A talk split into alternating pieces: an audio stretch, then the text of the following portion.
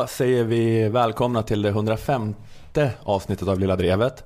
En podcast för Aftonbladet Kultur. Jag heter Ola Söderholm, jag sitter med Jonathan Unge, hej. Hejsan. Och äntligen tillbaka Nanna Johansson. Hej! Mycket energi. Ja, jag bara kommer in här och strålar. Det finns en lyster. Spräcker micken på första stavelsen. Ja, men du har inte varit här på ett tag. Nej, Du har skrivit en novellsamling ja, som ska bland annat. ges ut på Bonnier till hösten. Yes. Det är bra bokförlaget. Eh, Men det var, du, du har gjort det, det var tydligen viktigare än att vara med här och spela upp Och nej, jag klipp visste inte att jag från skulle bli P1. uppläxad. jag trodde jag skulle bli välkomna tillbaka med ett leende, inte med... Nej, jag bara konstaterar att det var viktigare än att vara här och spela upp klipp från P1 och småfnissa förnöjt åt sig själv. Som jag har gjort här, outtröttligt, vecka efter vecka. Är boken klar? Eh, ja, det är lite redigeringar kvar så. Kommer den till Bokmässan? Ja, Vad heter den? Paradise. Bra. Småprat, check. Snyggt. Eh, hörni, business time. Okej. Osama Krayem, Känner till? 23-årig Malmökille. Okej. En eh, av de gripna misstänkta till, för terrordådet i Bryssel. Har ni hört om det? Att det är en Malmökille. Ja. Jag såg någon rubrik, men jag... Han vägrar berätta vad någon väska är. Eh, SVTs nyhetsprogram Aktuellt, eh, de gjorde ett, eh, ett reportage om hur IS värvar terrorister i Malmö. Efter gripandet av terrormisstänkte Osama Krayem. Rekryteringen till IS sker öppet på kaféer i Malmö visar Aktuellts reportage. Ja, I och med att han, den här killen var från Malmö, då finns det ju uppenbarligen kanske något slags problem då med att jihadister och IS-krigare organiseras i Malmö. Men jag är ändå lite frågande till vad just Aktuellts reportage här eh, visade. Jag är frågande till just det här med kaféer. Det här är ingen stark kaféstad. Nej, men uppenbarligen har Espresso House Ja. eh, problem nu. De måste ta tag i. Just det, just Mm. det. Jag har inte tänkt på det. är bara Espresso House nästan Mm. i den här stan. Så all, all, allt pekar ju i deras Ja. riktning här. om man räknar ut hur många som har lämnat någonting för att åka och kämpa i Syrien så är Belgien, Sverige och Espresso House de som har skickat flest. Eh, jo, men för att jag är, lite, jag är lite frågande till vad just Aktuellt reportage egentligen visar. Det Aktuellt har gjort eh, i reportaget det är att träffa eh, Khaled eh, som har en skakande ögonvittningsskildring att dela med sig av från Malmös kaféer då. Oj då. Khaled och hans vänner satt på ett café när en man dök upp och ville att de tillsammans skulle utföra terrordåd utomlands. Han presenterade sig som profet och försökte övertala Khaled och hans kompisar. Ja, Han går det är rakt på rödbetan. mm? Khaled och hans kompisar sitter på kaféet. Espresso House. Det kommer in en kille på Espresso House, säger Jag är profet, nu drar vi. Varför sitter ni kvar? Kom, vi sticker. Hej Begå grabbar. terror. Hej grabbar, jag är profet. Nog med kallprat. Ni skära halsen av hedningar. Ja, men jag är expert på hur det går till när någon värvas till en våldsbejakande salafistisk sekt. Men jag tänker att den här mannen som valsar in på kaféet, han hoppar över några steg som jag gissar vanligtvis kommer innan man droppar den frågan. Ska vi åka på terrorresa? Kör Ja. de negging? Att de kommer dit i en jättestor, eller så här att de kör the game. Man kommer dit i en jättestor röd hatt. Så säger de, jag är profet, men ni är för tjocka för att, för att spränga er i bitar i Syrien. Ha det bra. Ska jag visa ett korttrick? Eller jag ska gå iväg och göra en viktig grej. Så Ja. här får vi följa med och kolla. Nej, jag tror inte jag det går tyvärr inte. alltså. Jag ska på ett möte. Nej, ni får inte, nej, jag vet inte. Ja, det kanske är så avancerat. Mm. Men han har ju någon slags approach som, alltså sista tio minuterna på krogen. Den sortens raggning. Mm. Att man bara, jag orkar inte ens, jag orkar inte ens låtsas någonting nu liksom. Det är som det Per Gahrton-raggandet. Att man Mm, går på en strand och, och får en Frågar hundra kvinnor Vill du och knulla? en vill. Ja, en vill jag. Så att du menar att IS-värvare har två, all, två stycken. Det ena är som en sån där lite Ja. mer långsam förförelse. Ja. Men så finns det panik kvart i tre-raggandet för att få med sig någon på terrorresa. Nej men det, ja, men det är det man tänker att eh, hjärntvätten kan inte bara bestå i att man sitter på ett café Mm. när man blir indragen i salafistsekten och en man man aldrig träffat förut kommer in och pekar på en bara Öh! Du, ja, Syrien, nu. Hej, jag är profet. Ja, men- jävla bra öppningsline. Nej, men man gissar att det är mera att det kommer en karismatisk man som lägger Mm. en hand på ens axel. tittar på en med varm blick och säger det finns en annan väg. Mm. Just det. Jag känner- Allt kommer bli bra. Jag känner att du bär på en styrka. Du är ingen förlorare som du tror, du är speciell. Inte sitta här och dricka Jag kaffe. ser dig. Du är ämnad för något stort. Som sagt, innan man kommer till ska vi mörda civila belgare? Går inte att börja med det. Det är, ja, men det är, som, det är som du sa, det är som att fråga ska vi knulla det första man gör. Ja. Går inte. Oftast inte. Nej. Först måste man ju kanske bjuda på middag. Pizza. Just Inget det. skitställe. Dra ut stolen för henne. Ha med en inslagen Aladdin-ask i present. Mm. Lägger till för ref refill på, på... Kolla någon mysig film sen. Någon sån där om sexiga vampyrer som de gillar. Sen, kan, Tjejer alltså. Fan vad du kan tjejer. sen kanske det blir lite action. Du fattar vad jag menar Jonathan. Man kan ju inte bara börja. Nej, så här pang på man måste ju värma upp dem. Jag tänker att det är... Jag kan också tjejer. jag, eh, ja, och det är väl samma när man värvar IS-terrorister. Mm. Ja, men sen så följer då den här intervjun med, med Khaled. قال آه، أنا أبي من عندكم نشتري سلاح أريد من عندكم آه، العبادة إني أنا النبي موسى إله يعني يعتبر Ja, Khaled säger eh, att mannen som kom in på kaféet sa så här. Citat. Han sa, jag vill att vi ska köpa vapen. Jag vill också att ni dyrkar mig, för jag är profeten Moses. Han skulle föreställa en gud. Slutcitat. Och jag tycker att man märker här också att det handlar om en väldigt oortodox islamistisk terrorist. Ja, men man tänker att en sån här hård eh, salafist eh, brukar nog vara ganska noggrann med att hålla på regeln det finns ingen gud utom gud. Nej. Nej. Man slängs inte bara med att säga jag är gud också, hur som helst. Vi kan också trycka på att Mohammed är den sista profeten. Exakt, det är en hörnsten va? Ja. Mohammed, den sista profeten. Nu finns det också profeten Moses på ett café i Malmö. Men han är inte erkänd av några muslimska rättslärda tror jag. Eh, vad sa profeten Moses sen? Eh, han sa först ska vi förgöra Schweiz. Jag kan läsa upp eh, resten av intervjun med Khaled. Det här berättar Khaled att eh, Moses sa, citat, vi skulle köpa vapen och rekrytera och hämta krigsbryte från Schweiz. Och gruppen skulle bli större, för vi skulle behöva minst 3000 soldater. Sen skulle vi till Norge. Slutcitat. Och det var det. Men ja, det är bara lite konstigt att det här har sänts, tycker jag. Att Ja. någon redaktör kunde ha reagerat, att någon kunde ha märkt att det här är inte ett reportage om den organiserade jihadismen i Malmö. Det här är ett reportage om Rosengårds lokala byfåne. Ja. Det är också någon som älskar eh, EU och vill ge sig på de enda länderna. Ah, du hittar mönstret. Om Holland gör slag i sak nu, att inte skriva under det här kontraktet eller avtalet, så kommer de åka dit sen. Det här är en varning också för eh, Storbritannien. Mm, Just det. Ja, verkligen. Ni, ni kommer sen på profet, profeten Moses shitlist ifall, ifall ni röstar fel.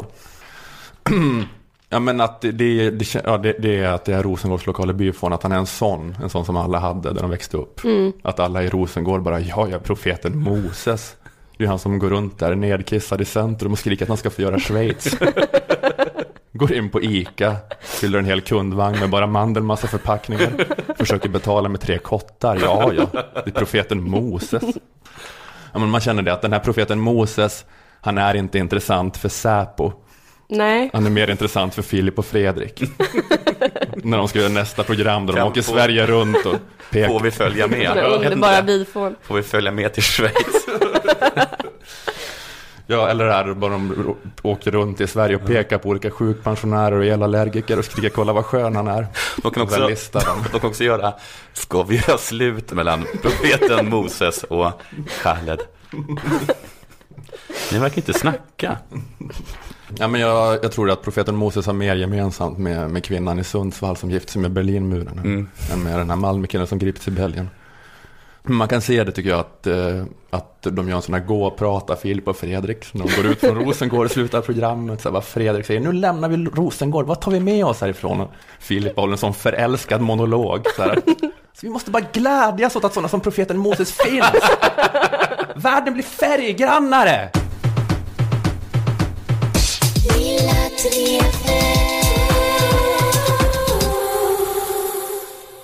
Eh, I början av den här månaden så publicerade 47 kändisar en artikel, eh, ett uppror eller ett upprop på vad man kallar det, där de kritiserade den rådande flyktingpolitiken. Och eh, det har bland annat var Schyffert med.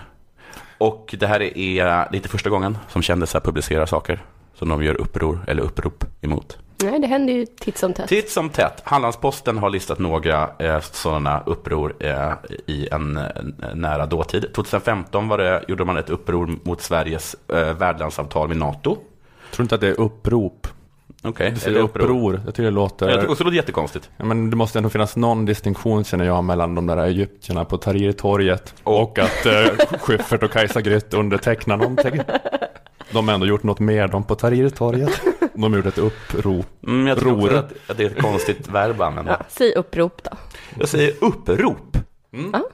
Precis, Okej. det tycker jag är vad det är. Det är i alla fall det här värdlands, kritiken mot värdlandsavtalet. Det skrevs under av eh, Timbuktu, eh, Silvana Imam, Rolf Lassgård och Stina Oskarsson, känd eh, radioregissör. 2011 publicerades ett kändisuppror mot klimathotet. 2010 tog 46 kulturarbetare strid för kulturen. Och 2012 rasade de mot den nya stränga eh, sjöfyllerilagen. Ja, just det. Den Ulf skrevs under av Jason Timbuktu, Silvana Imam, Rolf Lassgård och Stina Oskarsson. Och självklart, du pajade det, det var inte så bra i alla fall. Skämt. Det var ju Ulf Brunberg, Bert-Åke Varg David Helenius. Det är raka motsatsen till Silvana Imam. Men det är som att Jason. Jason Timbuktu, man kan få honom att så här skriva under vad som, hel, vad som helst. Att eh, svenskarnas parti behöver ett nytt biljardbol Ja. till sin klubblokal. Eller att han, han skriver under Att så många upprop. kommer. Det kommer så här, här är dagens upprop. Jason, Okej. han kommer till sitt kontor, hans agent tar dem. Eller sätter honom framför honom så skriver han under alla. Eh, Trycker man en femhunka i Jasons eh, agents hand så kan du få vad som helst undertecknad. Eh, vidare så är sådana här kändisupprop en nagel i ögat på en del, på en hel del till och med, som jag kunna, kunna säga. En av dem är Svenska Dagbladets ledarskribent Ivar Arpi. Han menar att de ofta är känslostyrda och populistiska. De kommer aldrig med några Jag skulle konkreta inte i och för sig lösningar. säga att det är sjöfylle... Att den inte var känslostyrd. Nej, jag- nej, men säkert superkänslostyrd, men kanske inte så populistisk, eller? Nej, det var, nej, det var det ju inte. Och sen är ju det här äh, nu, det här uppropet eh, mot flyktingpolitiken. Nu var det ju ändå siffror, de där siffrorna som Ulf Adelsson sa hade mörkats var ju att 70% av svenska folket eh, håller ju absolut inte med om att man ska gå tillbaka till den där gamla flyktingpolitiken. De tycker att det är bra med den här åtstramningen. Ja, så det Så är nu är det ganska, Så det är ganska, till det är ganska opopulistiskt Just det. utav, av Schyffert och dem nu. Just det. Men han menar också att de aldrig kommer med några konkreta lösningar, att de förenklar situationen och att de kommer med felaktig eller utelämnar fakta. Men framför allt så ligger tyngdpunkten i kritiken på att den är känslostyrd. Och det är säkert rätt. Men Ivar Arpi blir, eh, ska vara med i en debatt, är med i en debatt i Studio 1 eh, och får där en fråga, bland annat och så tar han upp det som Schyffert har sagt, men blir då avbruten eh, av programledaren. Det låter så här. Nu är inte just Schyffert med här då, men däremot Mikael Wiehe, eh, en av undertecknarna till den här artikeln. Vi, Jag vet inte om du hörde det här lite, lite på slutet. Att man hör som en utandning. Du fick Mikael Wiehe. Ja, ja, men för det är alltid, det sa ju du också i början när du presenterade här, att bland annat Schyffert, Ja. det är alltid Schyffert som står i, i skottlinjen. Ja, Att, eh, alltså Simon Gärdenfors skrev under den där artikeln Han klarade sig. Han var en av de 47. Det är inga sådana... Men är inte Ah, det ah, att Schyffert är kändast då, eller? Möjligt, men det är inte så att han stack ut. Det var många som var jättekända som har skrivit ut, skrivit under. Men jag bara märkt att Simon Gärdenfors blir inte, han står inte i skottgluggen från sådana ansvarstagande liberalkonservativa debattörer. nej, Men är väl kanske inte heller samma household name liksom. nej, det är han inte. Men jag bara tänkte också på Simon Gärdenfors arbetsdag, att han Ja. sitter där och bara och skriver sina skämt sådär. Knulla ihjäl ett spädbarn, knulla ihjäl ett spädbarn, knulla ihjäl ett spädbarn.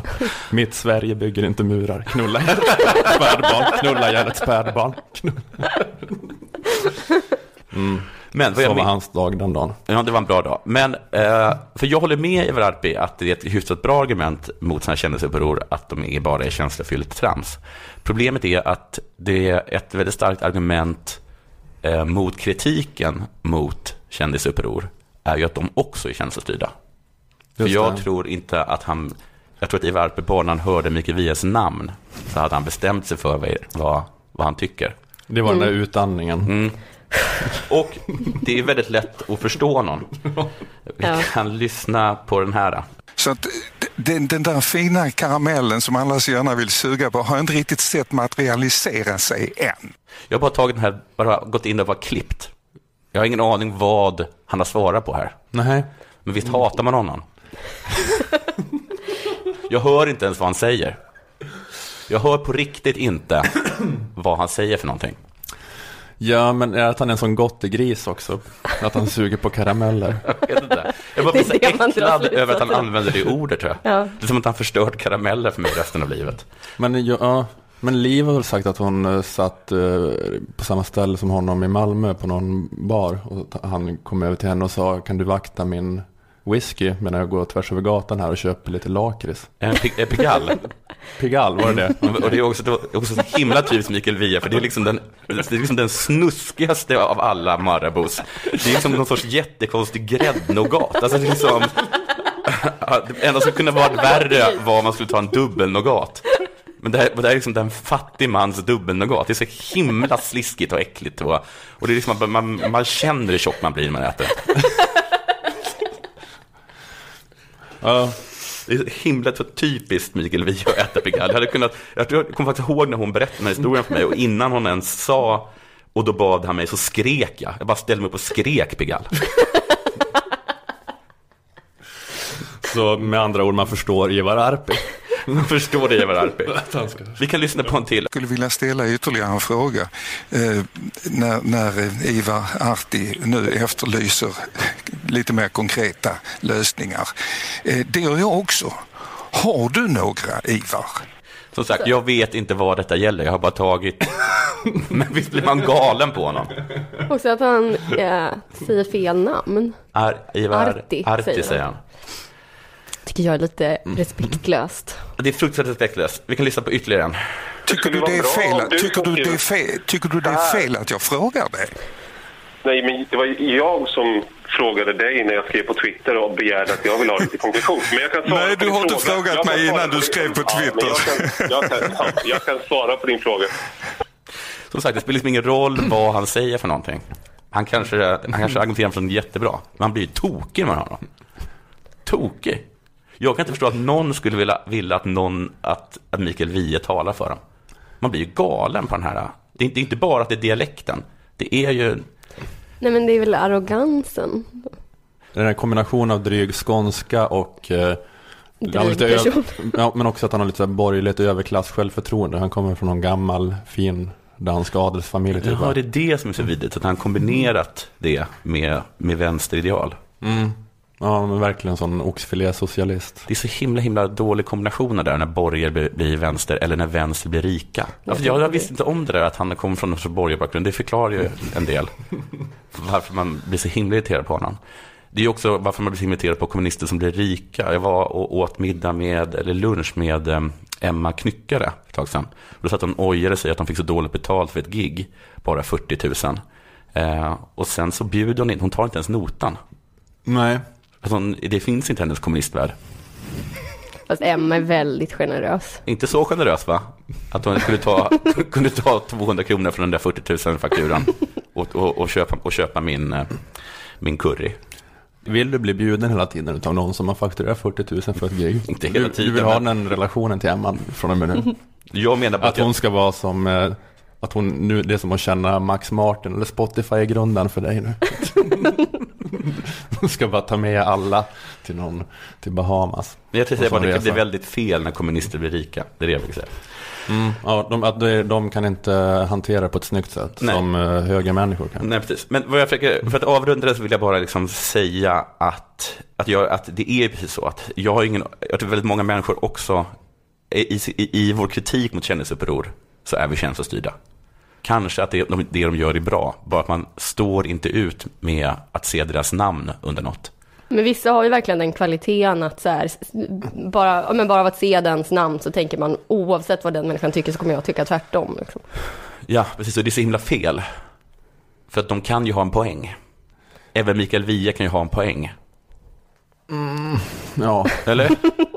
sitter så jävla långt in. Jo, men, men, ja, men här känner jag verkligen så för att eh, Alltså jag fattar ju att, att Alltså grejen är ju att Ivar Arpi absolut inte håller med dem och tycker att det är dårskap det de föreslår. Men här föreslår de väl ändå något konkret att vi vill bara att de här nya reglerna inte ska, ska komma till. De ska Ja. inte röstas igenom. Vi vill att det ska vara ungefär som det har varit förut. Och det tycker då Ivar Arpi och eh, väldigt många med honom är vansinne. Men det var ju ändå en konkret grej. Ja. Alltså jag kan hålla med om den här grejen att man stör sig på när folk bara säger vi står upp för humanism. Ja. Vi står upp för Ja.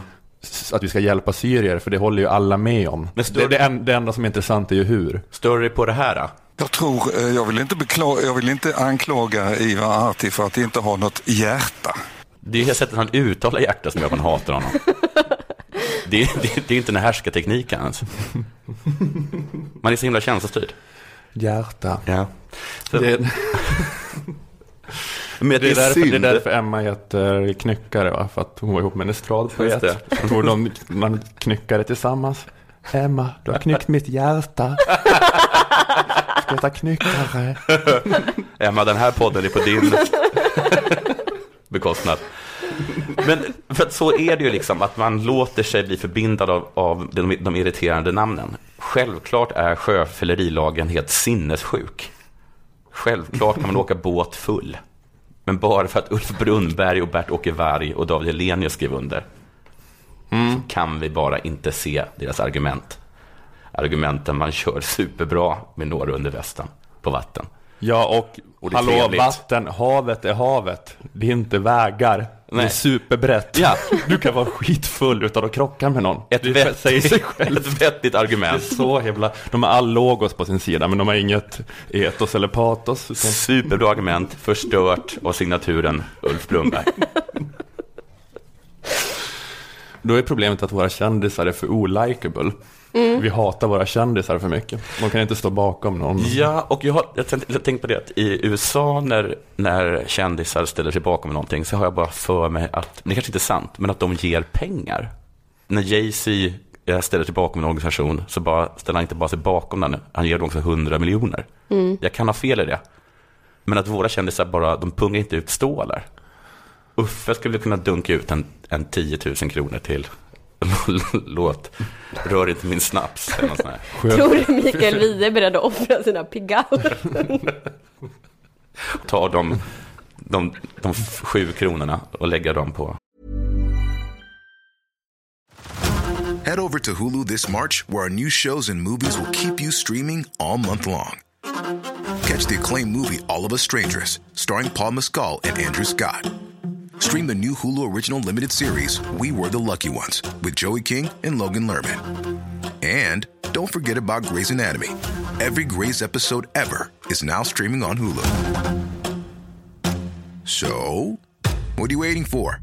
Go stream something new on Hulu. Ja, jag vet inte. Men Vi skulle kunna föda, föda halva Syrien på hans Pigalle-konsumtion. Ja, men jag, jag De skulle inte må så bra, men vad feta de skulle bli. Ett känt citat som inte är sant, det är att eh, Mikael Wiehe ska ha sagt om svälten i, i Somalia. Att när de sa att de inte hade bröd, men ge dem Pigalle då. Eller varför äter de inte Pigalle? Som är så gott. Nej, jag vet. Det är inte sant, det, är det citatet är alltså det är falskt. Ja, Hur, hur vi än citerar det så är det, är det inte korrekt. nej, men det är ändå inte speciellt smickrande för Mikael Wiehe. Nej, det kan man inte påstå. Men också om man är gubbe, varför, best- eller varför köper man då en sån liksom gubbig choklad? Ja. Men han gillar väl det. Han, han fattar väl också att det hade sett bättre ut. Han har köpt någon sån där med 89% kakao och chilismak som man har till vin. Men han gillar väl Pigalle. Vem är den kvinnliga versionen av Mikael Wiehe? För jag tror att hon köper skotte. den där som ingen vet vad det är, men det är russin i. Pigalle är den där chokladen som gör, en, som gör dig mätt på att nämna namnet. Ja, jag hade, nu har jag inget mer. För så här, Ivar Arpi fick diabetes bara och var med i radiodebatt med Mikael Wiehe. För att han äter så mycket Pigalle. Måste vi bryta debatten och injicera lite insulin i Ivar Arpi. Jag kommer till sockerkoma.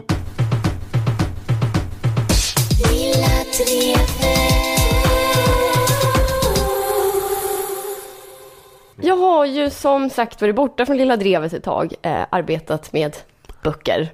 Men jag har också haft lite fritid.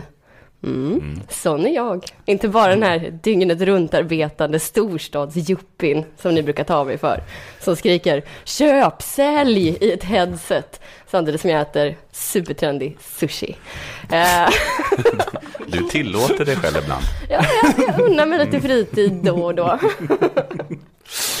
Men nu i alla fall på min fritid eh, så har jag tittat på väldigt mycket dokumentärserier. Och jag tänkte prata om två av de här dokumentärserierna. Förutom att båda finns på SVT Play så är båda också gjorda av fransmän. Eh, Den första är Gift med en diktator. Är det någon som har sett den? Nej. Nej. Det är en serie där man får möta massa olika sådana excentriska diktatorfruar. Eh, till exempel Imelda Marcos som glider runt i sin paradvåning och säger When I go to the rural areas, when I go to the provinces, when I go to the poor, when I go to the slum areas, I will dress up for two hours because the poor wants to look up to a star. Underbar eh, do- dokumentärserie, superduperbra, spännande, allting. Kan verkligen rekommendera den. Eh, det Vem, finns vem, vem är hon gift med?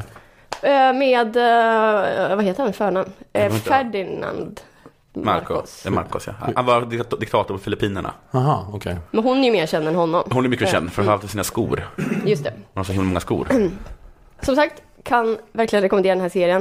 Eh, men det finns en liten, liten skönhetsfläck med den. Eh, och det är att i slutet av varje avsnitt så får eh, dokumentärfilmaren Joel, Joel Solé, eh, han får feeling och han går själv in och ger tittarna sina fem cent om de här diktatorfruarna. Han kan liksom inte motstå att få säga sånt här. Lady illusionists, you have excelled in your role as modern ambassadors open to the world surrounding you. Self proclaimed Amazons of democracy, each in your own way wish to be seen as compassionate, even pioneers. It is therefore difficult not to see you as willing members of his criminal regimes. Uh, det här får mig att känna att liksom hela hans drivkraft till att ha gjort den här dokumentärserien uh, bara är ett sånt bottenlöst kvinnohat. Det är som att han verkligen njuter av att gå in där i slutet av varje avsnitt och bara, jag vet inte, bara beskriva vilka lögnaktiga amazoner de är. Eh, Men, just det. det är som att han, att så här, i och med den här dokumentärserien så kan han äntligen visa upp kvinnor som han alltid vetat att vi är. Eh, giriga slinor. You kleptoladies or big spenders, accomplice to your scheming, the West helped you convince yourself you acted on goodwill. I had to admit you genius. You never lower your eyes and use ingenious ploys to clear yourselves of any responsibility. Worthy heirs to Marie Antoinette, you are whether managed to keep your heads much more so than your husbands. Keep your heads much more... Så, Sober, sa han det? så, jag vet inte, men han, han menar ju, att- han är nästan lite arg på dem för att, eh, för att det har gått värre för deras män än för dem. Men Jag är att de de... borde ha delat ödet. Ja, jag tror det. Okej, men om man ska vara eh, eh, hans advokat då, är de inte lite osköna? Jo, de är superosköna. Och klandervärda på vissa sätt? Jo, jo, jo, jo. Gud ja. Men jag hakar upp mig på just honom. Här kommer jag motvallskärring. De är ju vidriga, men det är också därför, det är därför jag tror han har njutit så jävla mycket av att göra den här dokumentärserien. Ja, du menar, han, han, han, han är misstänkt nöjd över att få göra en dokumentärserie om Ja, och jag osympatiska tror att så här, kvinnor. jag tror så här, rubriken på den här är liksom att det ska vara eh, diktatorfruar, fast för honom skulle det lika gärna kunna heta kvinnor. Liksom. Jag vet inte, jag kanske läser in för mycket i hans, eh, Du i hans små viskningar där på slutet. Men han, det, Ehm. han, det, var du, eller kommer du ta det att han, att han är så himla smörig mot dem? Nej, nej, nej, inte. Men eh, det är han ju. Ja. När han träffar dem så är han ju så här. eh, Hello, Miss Imelda. Ja. How are you today? So wonderful to see you. Och så känns det som att han bara så fort hon vänder ryggen om gör, gör en sån här voice illusionist. Klepto ladies. I know you. Vad sa han, han, ett- han har ett stort språkligt självförtroende. Mm. Många hade sagt, ska, vi, ska någon annan göra voice-overn på engelska? För det, men det har Mm. han ju, i resten av dokumentären eh, så, så är det hela tiden en, en brittisk kvinna som får läsa in Ah, allting. okej. Eh, men här, när han just ska göra de här, lägga de här domarna över kvinnorna, då känns det som att han bara, åh jag måste göra det här själv. Mm. Eh, men jag kan faktiskt lite förstå hans eh, kvinnoförakt när jag ser den andra dokumentärserien på SVT Play. I alla fall ifall hans förakt skulle bara begränsa sig till franska kvinnor. För den andra dokumentärserien, Skönhetsideal jorden runt, handlar om just en fransk kvinna som reser runt i världen på jakt efter skönhetsideal. Hur är då den här kvinnan, journalisten Françoise Spiekermeier? Jo, hon är på riktigt den mest gränslösa person jag någonsin upplevt. Eh, här är ett litet hopklipp av henne. C'est génial. Chunana, chunana, chunana, chunana. Waouh.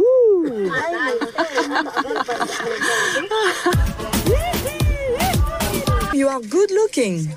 Jag har ingen superstark åsikt i debatten om kulturell appropriering, men det är något som skaver i en när den här kritvita franska kvinnan får alla i en indisk by att linda in henne i en sari. Eh, och när de sedan står och dansar med i deras uppvisningar, sjunger med i sångerna utan att kunna orden, sjunger högst rent av, eh, då är jag beredd att börja jobba på Nöjesguiden igen, bara för att kunna skriva en upprörd krönika. Eh, man tänker, om man tänker på drivkraft, om den förra franska dokumentärfilmarens drivkraft var kvinnohat, så är François drivkraft det som får henne att palla resa runt i världen, sova på stampade jordgolv. Det är att få obegränsad tillgång till bruna människor att peta på. För i varenda avsnitt så står Fanfan, som hon kallar sig, och tar på folk hon knappt hälsat på. Får hon syn på en svart kalufs är hon genast där, drar sina fingrar genom frisyren, måste, måste pilla. När hon i Indien är på ett gym är hon genast framme och klämmer på alla mäns biceps. En man på Papua Nya Guinea säger bokstavligen åt henne att hon inte får ta på hans huvudbonad av fjädrar. Det betyder otur, men François hand är där ändå, snabb som en liten kobra. För Françoise finns det inget som heter personal space. För Françoise är tredje världen en enda stor buffé av människor att pilla på. Hon tar faktiskt jättemycket på folk. Nej, men jag, alltså, jag har ju faktiskt sett den här Mm. och alltså, jag rekommenderar ingen P3-tjej eller någon på Nöjesguiden att se den. För att Nej. ert huvud skulle explodera. Hon står faktiskt och tar på folk så mycket att jag hinner bli förvånad när vi får se en bildruta där hon inte tar på någon. En sorts dansuppvisning, vi får se publiken bakifrån där de står och njuter av festligheterna. Allt är lugnt och skönt. Men då, då dyker plötsligt François hand in från nedre hörnet och börjar joxa med en i publikens fläta samtidigt som hon viskande berättar om det för kameran. Viskar hon så här, jag tar på hans fläta. Eller hennes fläta. Nej men typ, den här sortens fläta är... Man skulle Jag- kanske behöva se hur hon beter sig i Frankrike. Om hon tar på alla i Frankrike lika mycket. Ja, nu har jag ju bara sett henne eh, omgiven av eh, svarta och bruna människor. Man får ge, man får ge henne, att jag tror att även i Frankrike så behöver hon tala väldigt nära ett ansikte. Jag vet inte. Ja, okej. Alltså, jag vet inte. Eh, men man kan ju fråga sig om gränslösheten tar slut där. Eh, det gör den inte. Françoise nöjer sig inte med att använda indier och afrikaner som sina personliga stressbollar. I slutet av varje avsnitt tvingar hon, eh, hon som är från ett gammalt kolonialistland, hon tvingar olika byinvånare att sjunga franska sånger framför kameran. Aux Champs-Élysées Aux Champs-Élysées Aux Champs-Élysées Aux Champs-Élysées Eh, Det ligger bara tre avsnitt uppe än så länge, men jag är redan helt utmattad av skönhetsideal jorden runt. Eh, Och då har jag ändå inte blivit pillad på personligen. Eh, Jag är lite för vit för det. Eh, Min tips till franska dokumentärskapare är, gör för all del dokumentärer, absolut. Men var helst inte med i dem själva.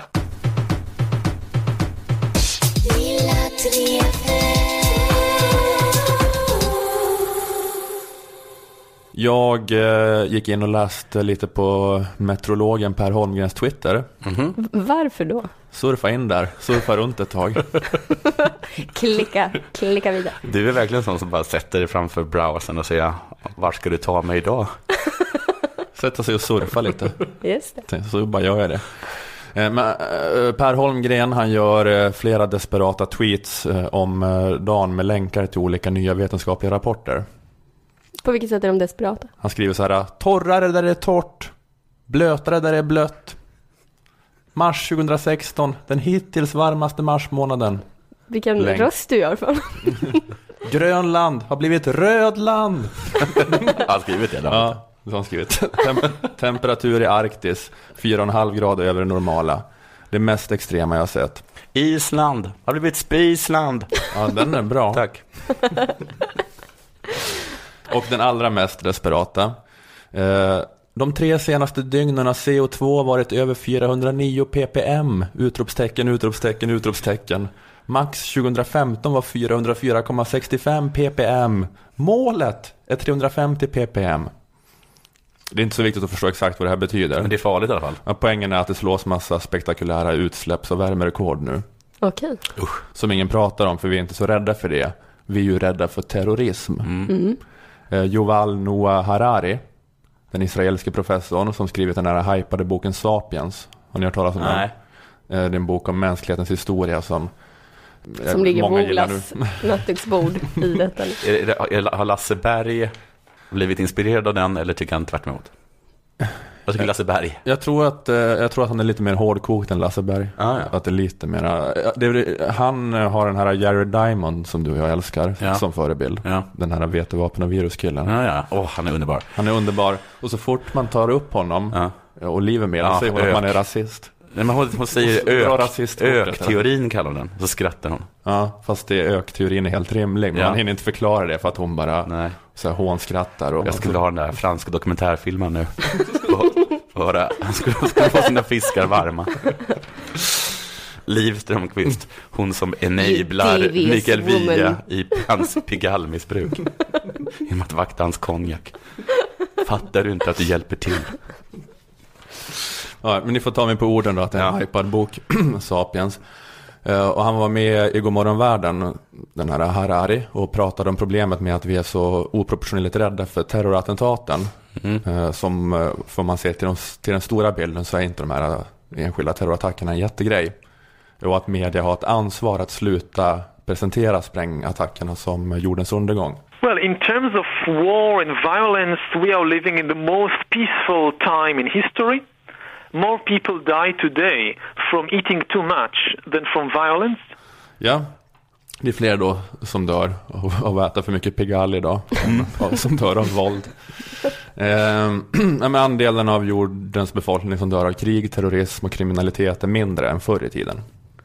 Ehm, Men grejen är att det blir säljande nyheter av att rapportera om terrorattacker och att göra det i så apokalyptiska ordalag som möjligt. Reporting a terrorist attack sells newspapers far more than reporting global warming, even though global warming is a far greater threat to humankind. Ja, växthuseffekten. Mycket större hot än terroristattacker. Men av någon anledning tycker ändå media att det är mer kittlande med jihadisternas storslagna civilisationskrigsnarrativ och att de beter sig som serietidnings onda bondskurkar. Det är mer kittlande Än än Per Holmgrens, per Holmgrens statistik om hur många ppm CO2 det är i atmosfären. Och hur många utropstecken han än lägger till så, så blir det liksom ingen, han får får- inte snurr på det. Han får inte samma mediasvung Nej. som Nej. IS propagandaapparat får på sina, sina fina filmer som de gör. Eh, ja, men hur ska vi då göra för att få folk att börja engagera sig i klimatfrågan? Jag tycker att slutsatsen är självklar. Eh, klimatrörelsen måste börja ägna sig åt terrorism. Ja, ja. Och eh, inte som fjantig terrorism eller civil olydnad som de redan kanske gör. Att några marinbiologer i vita dreads bildar en mänsklig kedja runt något borrhål. Ingen skriver om det. Nej. Utan jag menar politiska mord ja. i klimatfrågans namn. Spränga flygplan. Ja. Och se till att det blir så bra mediastunts av det. Klimatrörelsen måste bli lika skicklig på att göra reality-tv som IS är. Skapa drama och polarisering, manipulera medier och den allmänna opinionen. Men så kidna, kidnappa typ en eh, medelklassfamilj och säga att om ni inte har, om ni inte har fixat eh, klimatet till på torsdag så tar vi först ena ringfingret eh, så, så, och så går de vidare så. Liksom. Nej, men det är så. Man kommer ju längre med ett tweet och en pistol än vad man kommer med bara ett tweet. Ja, och jag tänker att de ska göra sådana där äh, snygga, välproducerade filmer Mm. som visar terrorister från någon drunknande örike som skär halsen av oljelobbyister. Mm. Elda upp en energibolags vd i en bur. Att det är det som krävs för att så här, folk ska förstå att klimatfrågan är på liv och död. Också ifall det mördades i klimatfrågans namn, då hade den här totalt blinda terrorn, då man bara är ute efter att äh, döda random västerlänningar, varit mycket lättare att köpa. Att nu känns det ganska idiotiskt för att det motiveras av att vi är fiender till kalifatet. Men finns det någon fråga där det är rimligt att kollektivt skuldbelägga hela västvärldens befolkning? Ja. Då är det klimatfrågan. Vi vet att alla här lever som om det fanns fem jordklot eller vad det är. Vi vet att alla här med sin livsstil, sin konsumtion skadar människor i tredje världen, bidrar till torka, översvämning, folkförflyttningar, krig och konflikter. Vi har alla blod på våra händer. Vi förtjänar alla att dö. Om Per Holmgren kom in just nu med en fräck hatt och kallade sig profeten, då hade han fått dig på fem, fem röda tror jag. Ja, han hade inte behövt bjuda- ut mig på pizzahatt ens. Nej. hade bara hängt med. Men det, är- det är ju en viktig orsak till uh, Syrienkonflikten enligt många. Klimatspänningar, att det var historiens värsta torka och miljoner internflyktingar i Syrien innan kriget började. Så terroristerna hade ju bara kunnat byta motiv. Så hade ingen kunnat säga något. Ingen hade kunnat säga något. inte, inte ett knyst.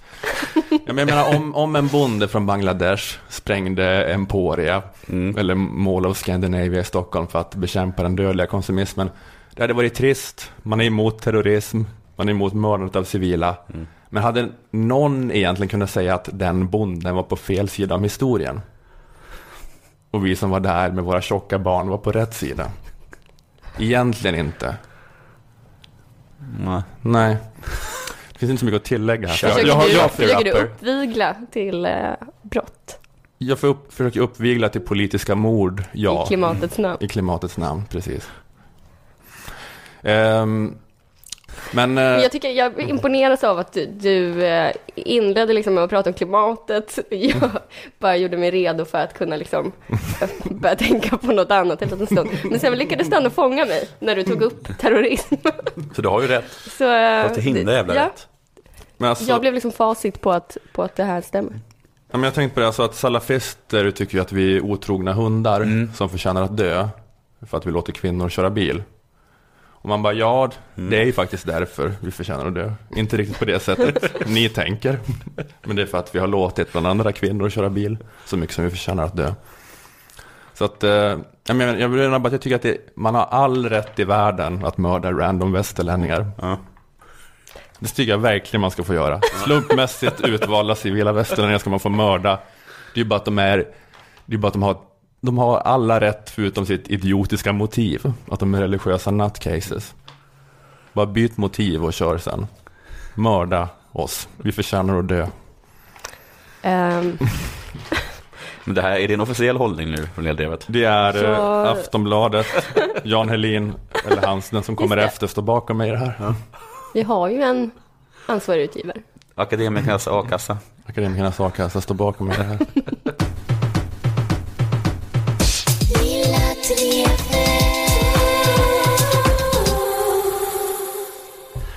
Ja, eh, jag kan säga att jag ska vara på Oslipat eh, och köra stand-up nästa vecka, torsdag och fredag. Alltså 21 och 22 april. Eh, 21 i Stockholm, 22 i Jönköping. Jag vet inte riktigt hur det är med biljettläget, men ni kan kolla på oslipat.com eh, om ni är intresserade. Stockholm och Jönköping. Är det någon annan som vill säga någonting sånt? Plugga någonting? Den, vet du, det det här släpps på fredag, eller hur?